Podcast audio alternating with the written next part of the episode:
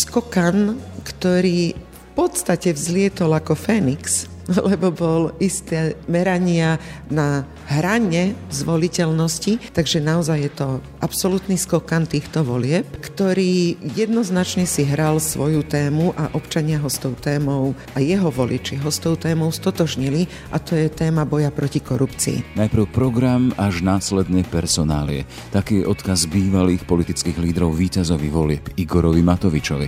Iveta Radičová o ňom hovorí ako o skokanovi typu bájneho Fénixa, ktorý povstal z popolu hranice zvoliteľnosti.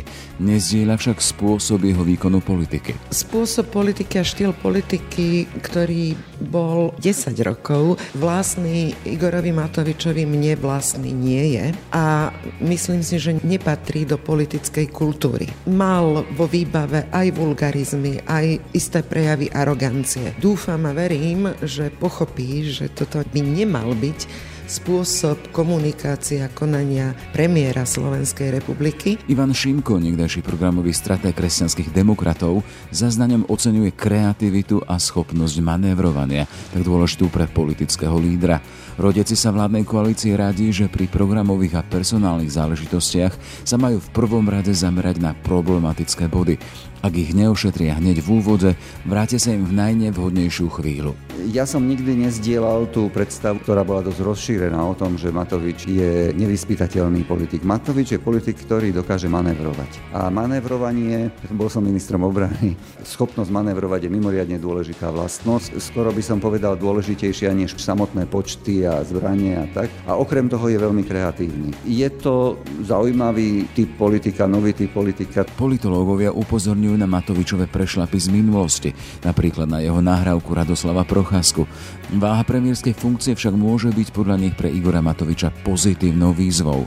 Aneta Világi a Pavol Baboš. Možno ako manažér to vie spraviť napriek tomu, že ako politika ho poznáme skôr ako toho, ktorý um, vie, vie skôr rozoštvať, než, než spojiť. Neviem celkom vyhodnotiť ani, aké osobnostné črty mu ho prevládajú alebo nie. To, čo sa dá sledovať z minulosti, je, že je síce nepredvídateľný, ale vie sa poučiť, vie zmeniť svoje správanie a politika ho baví. A Peter Bárdy. Premiér je nielen one man show alebo show jedného človeka, to je predovšetkým človek, ktorý by mal spájať. Čiže človek, ktorý je autentický v zmysle, že je neriadená strela, tak to nedáva veľkú nádej niečomu, čo by malo mať trvácnosť aj v časoch zlých, nielen v časoch dobrých.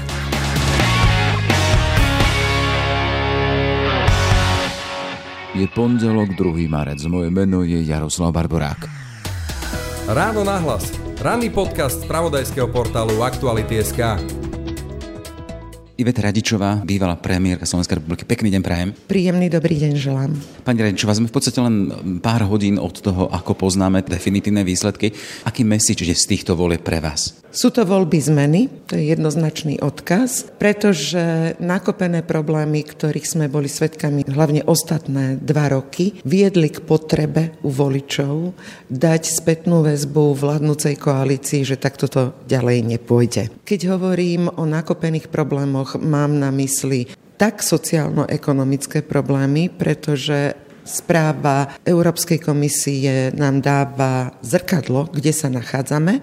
Nachádzame sa v tých hlavných údajoch, ktoré sa dotýkajú každodenného života, doslova v tej najnižšej časti krajín Európskej únie a Hľadis... Sme dobrí v emisiách, hej? Jedine. Jedine v emisiách, ale nie v ostatných častiach e, životného prostredia, ale tie ostatné merania e, sú naozaj nepriaznivé, takže na stole zostáva riešiť transformáciu ekonomiky, trhu práce, zdravotníctvo, školstvo, teda veľké, veľké klady, kde máme obrovské záväzky. Navyše ekonomika spomaluje a je zjavné a zrejmé, že model založený na lacnej pracovnej sile a zahraničných investíciách sa vyčerpal. V každom prípade Olano Igora Matoviča vyrazilo alebo vystrelilo na tie vyše dvadsaťpäť percent hodnoty. To vás prekvapilo?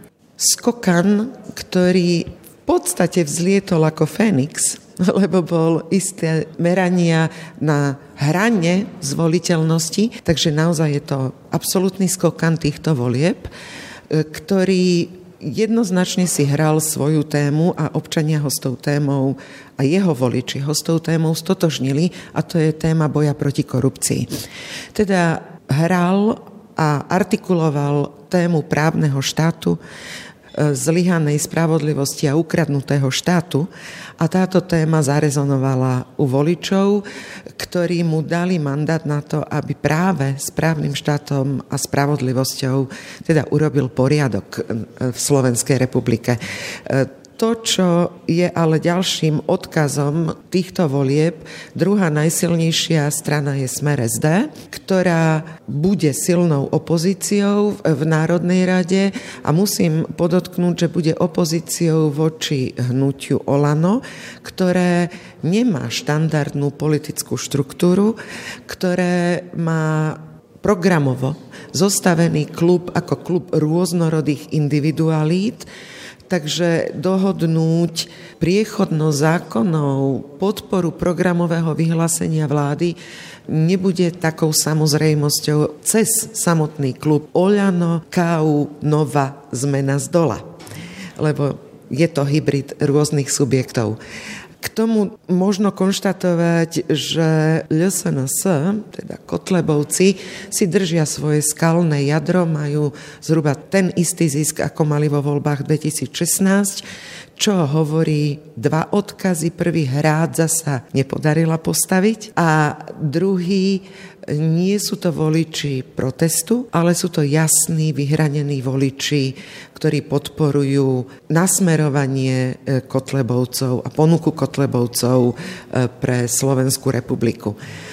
A možno ešte k stranám, ktoré sa nedostali do parlamentu, určite prežívajú sklamanie mladí ľudia, ktorí podporovali pé es spolu. Videli v tom nádej pre vlastné pozície, ale aj tá kandidátka bola zostavená z nových tvári. Je to taký trochu signál, že dostať sa do parlamentnej politiky z mimo parlamentnej scény je sizifovská práca, a nie je to vôbec jednoduché, lebo keď pozriete na zloženie parlamentu, tak okrem Za ľudí sa žiadna mimoparlamentná strana vlastne do parlamentu nedostala.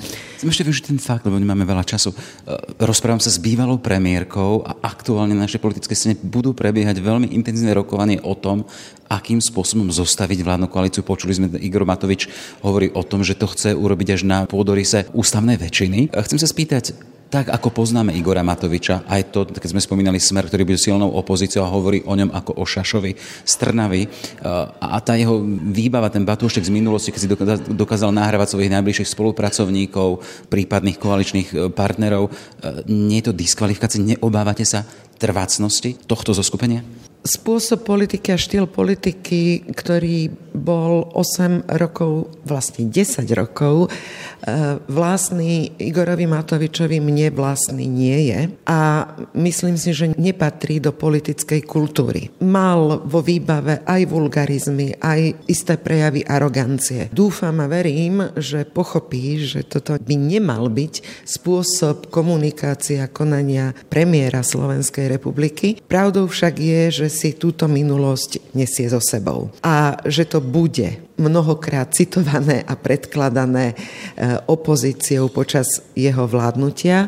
Druhý rozmer je i ten, že bol viac kritikom ako konštruktívnym politikom, takže tá konštrukcia ho čaká ako zadanie, pretože zatiaľ sa tak zvláštne, ale pomerne jasne tvári, ako keby tie dva roky vo vládnej koalícii v rokoch dvetisícdesať a dvetisícdvanásť nepôsobil. Podľa môjho názoru treba pristupovať k zloženiu vlády predovšetkým najprv na dohode na programe a základných spoločných tézach, a až následne na ministerských postoch, kto teda ten program bude realizovať. Osobne som postupovala týmto spôsobom a Osvedčil sa mi, pretože začať personáliami znamená potenciálny spor, ale najmä následne problém v tom, ako ex post dohadovať programové vyhlásenie vlády. Záverečná otázka ohľadom časov. Zostane vlády od nejakých dva a pol mesiaca do dva a pol týždňa. Koľko dávate teraz tomu? Neviem odpovedať na túto otázku. Bude to záležať od toho, aký otvorený bude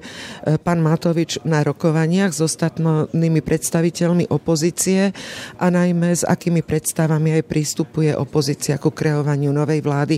Takže dovoliť si odhadnúť rýchlo zostavovania si nedovolím. Toľko, Iveta Radičová. Všetko dobre prajem.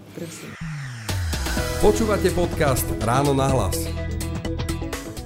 Ivan Šimko, dlhoročný člen kresťansko-demokratického hnutia, človek, ktorý robil na programoch aj ďalších politických strán.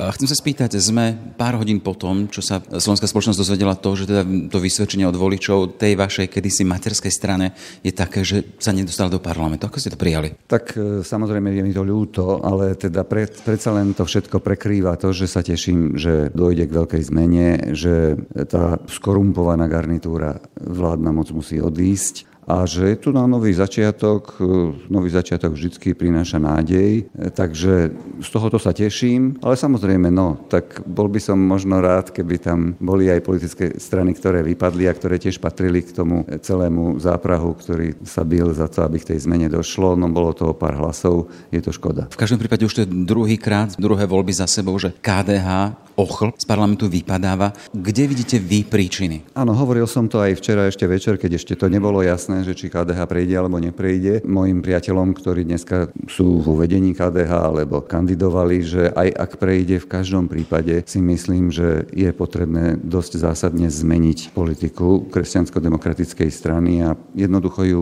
priniesť do nového storočia, preniesť do nového. Ak hovoríme o zásadnej zmene, ako mala vyzerať, aby sme to pomenovali? Myslím si, že predovšetkým Kým e, taká politická strana, ako je ká dé há, by mala výraznejšie stáť na strane ľudí, na strane slabých, na strane... M, máme tu dosť podnikateľských strán, strán, ktoré sa starajú o to, aby, aby ekonomika išla. To je potrebné. Ja som rád, že také politické strany existujú, že také programy majú politické strany, ale myslím si, že niekto má stať na strane tých slabých, tých, ktorým sa deje krivda. Do istej miery to vo svojej retorike suplovala aj taká veľmi zložitá a komplikovaná strana, ako, aká dnes vyhrala, ale práve preto, že to je potrebné. No ale kto iný by to mal robiť, ak nie kresťania? Samotný Alois Hlina sa profiloval takým spôsobom, teda, že to je človek z ľudu, hovorí o sebe ako o Bačovi.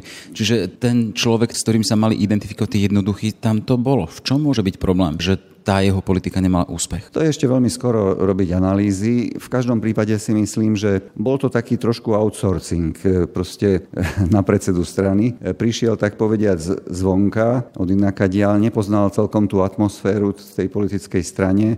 Myslím si, že trochu prerušil také tie korene, z ktorých ká dé há čerpalo a takú tú kontinuitu. Myslím si, že i toto bude jedna z dôležitých test pre budúce vedenie ká dé há. Proste obnoviť tú kontinuitu. Taká politická strana, ako, ako je ká dé há, potrebuje mať kontinuitu. To znamená, že keď otvoríte napríklad kandidátnu listinu, je fajn, že sú tam noví mladí ľudia, ale je potrebné, aby tam boli aj nejakí skúsení, nejakí ľudia, o ktorých vieme, že čo si o nich môžeme myslieť, ako majú históriu a čo si myslia a čo presadzovali, za čo bojovali v živote. Takže toto tam podľa môjho názoru teraz chýbalo. Pán Šimko, ešte využijem tú vašu dlhú politickú skúsenosť. Teraz je čas, keď sa bude zostavať vláda. Sú horúce linky medzi lídrami. Ak sa pozrieme do minulosti, tak to trvalo to najdlhšie dva a pol mesiaca, to najkračšie okolo dva a pol, teda dva týždne. Čo je dôležité pri takýchto vyjednávaniach, pri takomto nahováraní svojich partnerov do vlády? Počuli sme teda, Igor Matovič hovorí o tom, že to chce urobiť na pôdoryse až ústavnej väčšiny a hovorí teda, že aj s Borisom Kolárom, čo by mal robiť, aby sa mu to podarilo? Predovšetkým je dôležité si vytipovať to, čo bude problémom v budúcnosti, lebo každá tá politická strana má nejaké svoje záujmy, nejaké svoje aj hodnoty a ideály, ktoré presadzuje a v tom je treba nájsť prísečníky, kde môže dôjsť ku stretom, pretože veľmi často sa snažia politicky vyhnúť týmto stretom význam v súčasnosti, lebo ich niekto tlačí, tým, že zvolia povedzme všeobecné formulácie, ktoré ale potom si každý vysvetľuje inak a ten stret príde. A potom môže tú vládu povedzme položiť. Takže je dobre, keď sa tieto veci vyjasnia dopredu. My sme napríklad v roku devätnásťstodeväťdesiatosem zostavovali veľmi komplikovanú vládu, ktorú tvorilo v es dé ká päť z politických strán a okrem toho ešte mimo es dé ká ďalšie tri. Veľmi rozdielne. Vrátane es dé el ešte vtedy. Vrátane ešte bývalých komunistov, teda es dé el. Čiže keď sa rodilo vtedy programové vyhlásenie vlády, to bol ťažký proces, ťažký pôrod by som mohol povedať, lebo naozaj tam sa vyskytli vlastne všetky tie, ešte zdôrazňujem, vrátane es dé el, ale okrem toho prvýkrát do vlády išli vlastne po revolúcii Maďari. To bola tiež veľmi zaujímavá nová skúsenosť, pretože oni mali svoje predstavy. Aktuálne vypadli. A teraz vypadli. No a toto je, ja som práve robil vtedy redakciu toho programu, čiže dával som dokopy to, čo mi tie strany nahlasovali a hľadali sme teda spoločne tie formulácie. A práve tam som videl tú tendenciu, aby sa čím skôr zostavila vláda, aby sme tie veci nejakým spôsobom povedali tak, že to bude prípustné pre každého. Vo väčšine prípadov sme sa predsa len vytrápili a našli sme riešenie toho problému, ale v niektorých prípadoch, asi ich bolo takých päť šesť, sme podľahli tomu pokúšeniu tej, tej takej všeobecnejšej formulácie. A samozrejme, že tie príklady nás potom naháňali počas volebného obdobia, že to boli potom konflikty, ktoré istým spôsobom destabilizovali tú vládu. Našťastie... Naznačujete, menej je viac. Je treba dotiahnuť ešte predtým, ako sa dá čosi von, keď budú teraz cizelovať či dohody, či koaličnú dohodu, či potom program. Áno. Áno, samozrejme, to sú dve etapy. Prvá je taká tá základná dohoda, že teda tieto strany vytvoria vládu, prezidentka ju vymenuje a potom majú mesiac na to, aby urobili programové vyhlásenie vlády a tam je treba potom už vyriešiť tie problémy. No ale samozrejme, ak by sa črtal nejaký neprekonateľný problém, no tak potom by to nevydržalo. No ale ja si myslím, že dnes by nemusela byť takáto situácia. Jednak tá vláda, tak ako sa črtá, zdá sa mi, že bude menej rôznorodá, ako napríklad tá skúsenosť, o ktorej som hovoril, z toho roku devätnásťstodeväťdesiatosem. No ale zase na druhej strane sú tu nové a iné problémy, na ktoré môžu mať partneri dosť rozdielne názory. Takže je treba si to radšej dopredu vydiskutovať, aby bolo jasné, kto v čom ustúpi, lebo ono to je vlastne o tom. No, tá, tá politická strana mnohokrát sa profilovala na tom, že svojim voličom hovorila, my to presadíme pomaličky za každú cenu, no ale potom to nakoniec nepresadia, lebo aj tak sami by to nepresadili. Takže je treba aj, aby potom tie politické strany to mohli vysvetliť svojim voličom, no tak toto nešlo. Ak Robert Fico odkazoval tejto garnitúre, teda, že my sa vrátime oni ako smeráci do dvoch rokov, teda, že sa to rozpadne, tá jeho úvaha, vidíte v tom rácio? Myslím si, že Ficová éra skončila. To je ten typ, ten charakter politiky, akú, akú tu robil Smer dvanásť rokov.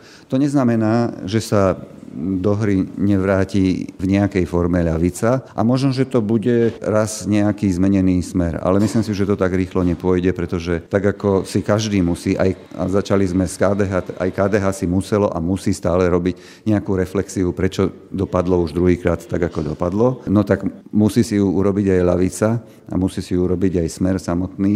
To nejde len o to, že vymeniť ľudí vo vedení, ale to znamená aj sa zamyslieť nad tou politikou, v čom už ona neuspokojuje tých voličov. A ako sa vzdialila od tých problémov, ktoré prináša aj súčasnosť. Už aj tie problémy sú niektoré iné, ako boli povedzme pred rokmi. Takže toto si musia tie politické strany urobiť a určite takéto niečo vlastne je v záujme aj Slovenska, aby si to urobila aj ľavica, no ale podľa môjho názoru to už nebude s Ficom. Na záver už len otázka hľadám teda toho, ten svoreň, ktorý má celé dokopy, postava Igora Matoviča. Nemáte vy obavy z toho, teda, že tá jeho osobnostná výbava, ten batoštek, ktorý si nesie so sebou, podobe či nahrávania dôverných rozhovorov, pamätáme si kauzu s Procházkom a ďalšie veci, že to jednoducho to sa nemení v človeku, že, alebo postavíme tak, môže funkcia a výzva Matoviča zmeniť? No mne to, povedzme, tento konkrétny bod, o ktorom hovoríte, mi sympaticky nie je. Ja by som to teda nerobil. Ja si myslím, že musí existovať aj istá zóna dôvernosti, kde sa ľudia môžu porozprávať tak trochu bez obav. Na druhej strane človek by mal vždy hovoriť to, za čo sa nemusí hanbiť. Ale v Ja som nikdy nezdielal tú predstavu, ktorá bola dosť rozšírená o tom, že Matovič je nevyspytateľný politik. Matovič je politik, ktorý dokáže manévrovať. A manévrovanie, bol som ministrom obrany, schopnosť manévrovať je mimoriadne dôležitá vlastnosť. Skoro by som povedal dôležitejšia než samotné počty a zbranie a tak. A okrem toho je veľmi kreatívny. Je to zaujímavý typ politika, nový typ politika, takéhoto sme tu na Slovensku, ale zase Slovensko má krátku históriu vlastnej demokratickej vlády. A no je to proste nová, nový, nový charakter politiky a uvidíme, ako sa bude ona uplatňovať vo výkonnej moci, respektíve v tom, čo musí byť už konštruktívne. Lebo zatiaľ sme to mali možnosť poznávať pri tom, keď, keď kritizoval, keď, keď upozorňoval na nedostatky, keď išiel veľmi dôsledne po všetkom tom, čo zaváňalo nejakou korupciou. No ale samozrejme prídu teraz zase úplne inakšie problémy, pretože bude ich musieť riešiť fakticky, ale zase kreatívny, inteligentný človek si myslím, že si nájde spôsob. Čiže má vlastnosti, ktoré by mal byť vlastné premiérovi? No tak niekto, kto prejde takýmto zápasom a takto víťazne, tak bez takýchto vlastností by sa mu to nepodarilo. Toľko teda. Ivan Šimko, všetko dobre prajem. Aj vám. Počúvate podcast Ráno na hlas. Aneta Világi, politologička, pekný deň prajem. Dobrý deň. Pani Világi, ako vidíte v podstate výbavu osobnostnú, ale aj politickú e, Igora Matoviča na to, aby bol tým svorňom, ktorý dá dokopy jednu zostavu, ktorá bude môcť byť funkčná a trváca, trvajúca? Tak ako poznáme Igora Matoviča ako politika pôsobiaceho na scéne, politickej scéne Slovenska, tak je len veľmi malá ako keby nádej v istej miere, že, že on môže byť tým, tým stmelujúcim prvkom, pretože doteraz vždycky pôsobí naozaj skôr ako ten prvý na barikádach, ktorý kritizuje a je mu jedno koho a kde, ale proste vždycky sa ozve a, a poukáže na nejaké nedostatky. Na druhej strane ale, keď sa pozrieme vlastne akom, akým spôsobom funguje Olano, tak on je ten, ktorý stmelil kandidátku stopäťdesiat rôznych osobností. A ktor- rôznych a rôznorodých. Rôznych, rôznorodých a bez toho, aby fungovala nejaká stranická štruktúra, ktorá by napríklad zabezpečovala ďalšie posty alebo postupy. Čiže naozaj to muselo byť o čare tej osobnosti a o tej schopnosti vlastne prezentovať um, víziu nejakú a presvedčiť tých ľudí. A toto je ako zase keby taký pozitívny prvok, ktorý, ktorý nám napovedá, že možno ako manažér to vie spraviť napriek tomu, že ako politika ho poznáme skôr ako toho, ktorý Vie, vie skôr rozoštvať, než, než spojiť. Neobávať sa tých jeho vlastností, ktoré si skončili, politik, ktorý vie rozoštvať skôr ako spojiť. Vy sa toho neobávate, že teda, že to bude tá vláda, ktorú má zostaviť, možno nebude mať veľkú životnosť? Naozaj ten stupeň predvídateľnosti toho, ak, akú životnosť táto vláda bude mať alebo nebude mať, je, je veľmi nízka. Nevieme to a nemáme ani podľa čoho to odhadnúť, pretože to, od čoho by sme sa mohli odpichnúť, je napríklad, ako sa tá strana, ktorú reprezentuje Igor Matovič, správala v predchádzajúcom volebnom období a tak ďalej. Ale, ale vtipné je to, že vlastne Olano je novou stranou po každých voľbách, pretože ten, ten jeho poslanecký klub sa mení ako keby s každými voľbami. Naozaj ostáva len úplne hardcore tí, tí štyria alebo piati ľudia, ktorí sú rovnakí a tí sú súdržní. Takže naozaj nie je na čom budovať, ak chceme hovoriť o nejakej predvídateľnosti alebo o tom, nakoľko sa mu tých svojich päťdesiattri poslancov podarí udržať v tom klube. Tie skúsenosti z predchádzajúceho volebného obdobia nie sú veľmi priaznivé, tie prognózy, keď mu vlastne viac než polovica poslancov odišla z poslaneckého klubu, nehovorí veľmi v prospech, ale zase na druhej strane tentokrát budú mať ako keby motiváciu podieľať sa na vláde. Je to niečo, čo, kde samotný Igor Matovič by mal mať väčšiu motiváciu udržať si ten poslanecký klub aj za cenu nejakých kompromisov, možno, že presadzovania priorít aj iných ľudí, nielen svojich, a promovania aj iných ľudí, nielen vlastne hlavného lídra hnutia.